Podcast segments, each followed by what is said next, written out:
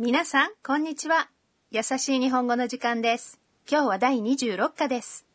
أهلا بكم مستمعينا الأعزاء في الدرس السادس والعشرين من دروس تعلم اللغة اليابانية التي تأتيكم من راديو اليابان الدولي ل NHK World. هذا البرنامج من تقديم كريمة السمني ورندا زيادة تعالوا نقضي بضع لحظات ممتعة مع اللغة والثقافة اليابانيتين والجملة الرئيسية اليوم هي 次は頑張ろ دعنا نجتهد في المرة القادمة بطلة القصة هي الطالبة التايلاندية أنا اليوم أعيدت أوراق امتحان اللغة اليابانية إلى الطلاب وبعد المحاضرة رأت أن زميلها رودريغو مطأطئا رأسه تعالوا نستمع إلى حوار الدرس السادس والعشرين والجملة الرئيسية هي う。次は頑張ろ دعنا نجتهد في المرة القادمة ロドリゴ元気がないね試験ができなかったんです私も60点でした次は頑張ろう إليكم شرح الحوار تقول أن う。ロドリゴ、元気がないね。 يا رودريغو تبدو مكتئبا ロドリゴ、 هو النطق الياباني للاسم رودريغو ولأن أن الآن تربطها صداقة قوية مع رودريغو فإنها نادته دون إضافة لفظ الاحترام 3. 元気 معناها العافية والانشراح النفسي が هو الحرف المساعد الذي يضاف إلى المبتدأ أو الفاعل ない、 هو الأسلوب الدارج من ありません。 أي لا يوجد جينكي ناي يعني ضعيف الهمة أو مكتئب. وأضيف في آخر الجملة الحرف. ね、لحث الآخر على التعليق أو الرد. إذا فالأسلوب الدارج من أريماسن أي لا يوجد هو ناي إنه مختلف تماما. نعم يا رندا. الفعل أريماس أي يوجد يصرف بطريقة مغايرة للقاعدة. صيغة ناي من الفعل أريماس هي ناي. احفظوه كما هو. ورودريغو يرد قائلا 試験ができなかったんです。 لم أستطع الإجابة بشكل جيد في الامتحان وإن كانت الترجمة الحرفية للجملة هي لم أستطع الامتحان 試験 هو الامتحان が هو حرف مساعد できなかった。 هو أسلوب دارج من الفعل できませんでした。 أي لم يستطع المقصود أنه لم يستطع الحصول على درجة عالية في الامتحان وكيف نقول استطاع؟ نستخدم صيغة الماضي من できます。 أي يستطيع وهي できました。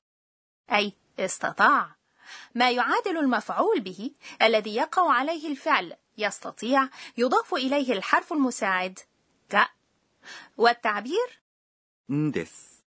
يستخدم عندما نشرح موقفا أو سببا والقاعدة هي أن الفعل الذي يسبق مندس يأتي في صيغة بسيطة وما هي الصيغة البسيطة؟ إنه مصطلح يطلق على الأساليب الدارجة من الأفعال مثل صيغة المعجم وصيغة تاء وعكسه هو الأسلوب المهذب أو المحترم وكيف نميز بين الاثنين؟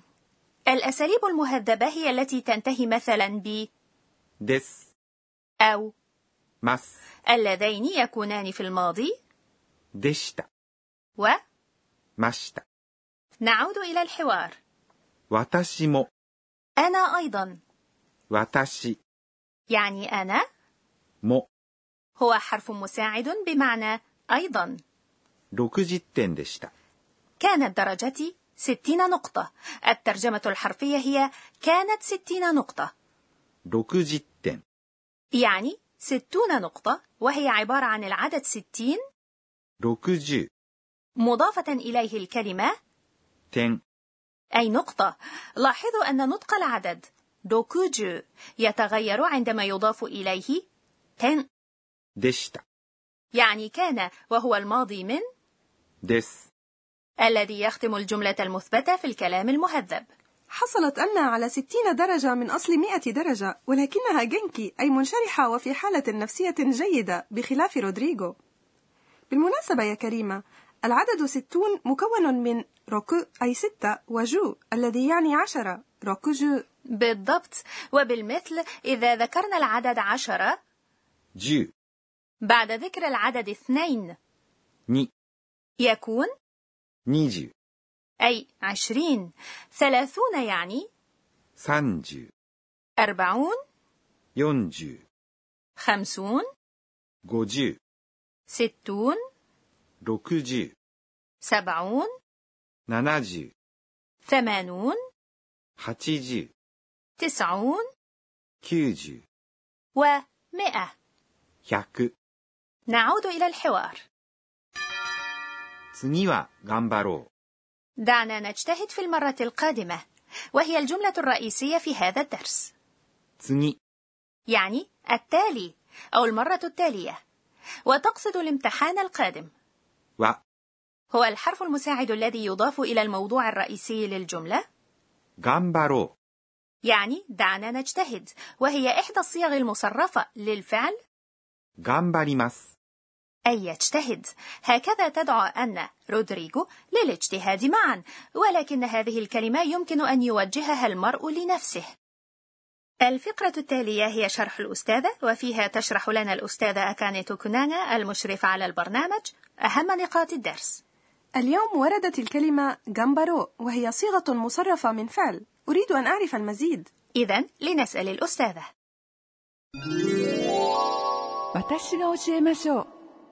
تقول الأستاذة كنانة؟ كامبارو هي صيغة الدعوة من الفعل وتستخدم إما عند دعوة المخاطب إلى أو حثه على القيام بذلك الفعل أو للتعبير عن عزم المتكلم ولا يستخدم أبدا مع من هم أكبر سنا أو أرفع مقاما. إليكم طريقة تحويل الفعل من صيغة مس إلى صيغة الدعوة.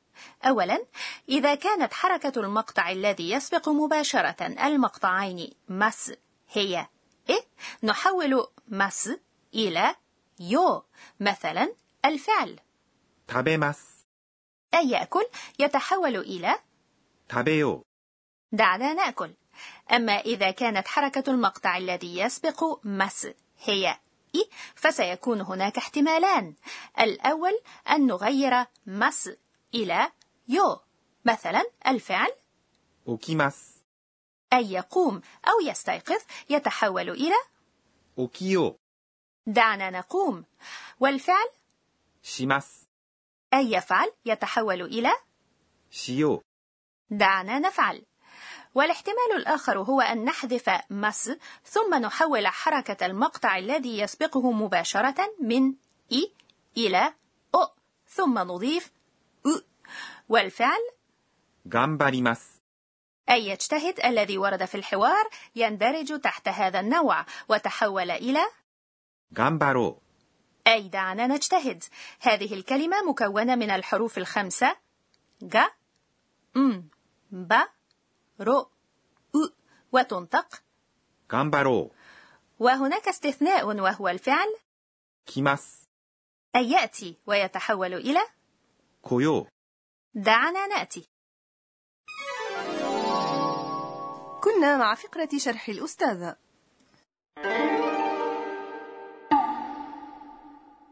الفقرة التالية هي كلمات المحاكاة الصوتية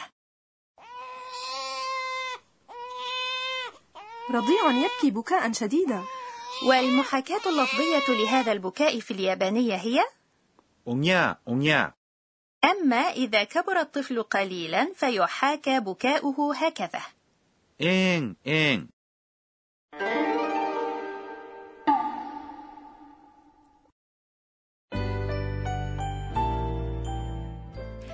آخر فقرة في الدرس هي تغريدة أن التي تتذكر فيها أحداث اليوم. えっと、今日は。علمت فيما بعد أن رودريغو حصل على ثمانين درجة في الامتحان أي أعلى مني بكثير. لم يكن هناك أي داع للقلق عليه. بهذا وصلنا إلى نهاية الدرس السادس والعشرين. إلى اللقاء من راديو اليابان الدولي NHK World. سايونارا